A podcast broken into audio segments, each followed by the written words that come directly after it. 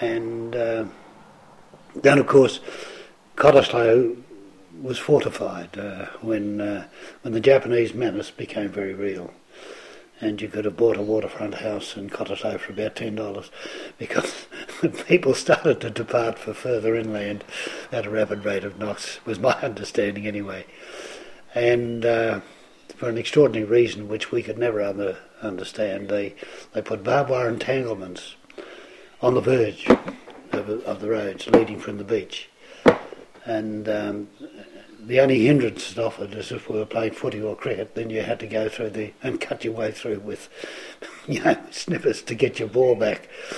Uh, and we always wondered at the logic of the people who decided that that was the logical place to put them when any sensible Japanese would walk up the roads anyway and certainly wouldn't come at right angles to hit the barbed wire entanglements.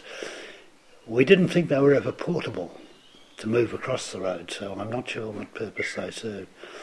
Also, for a short time, on Jarrad Street as it goes through the uh, golf course, Seaview Golf Course, uh, they dug little pits and put bath heaters. Bath heaters were cylindrical things, and I, I guess they're about six feet long, uh, a couple of metres long.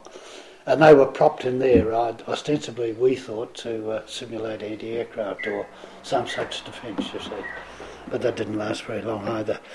It was patently obvious that They were water heaters. and as my father said, you wouldn't have to worry. You'd only have to drop a bomb on Mundaring Weir and East Perth Power Station, and you'd won the city. You see, so it really, really wasn't a very well defended place.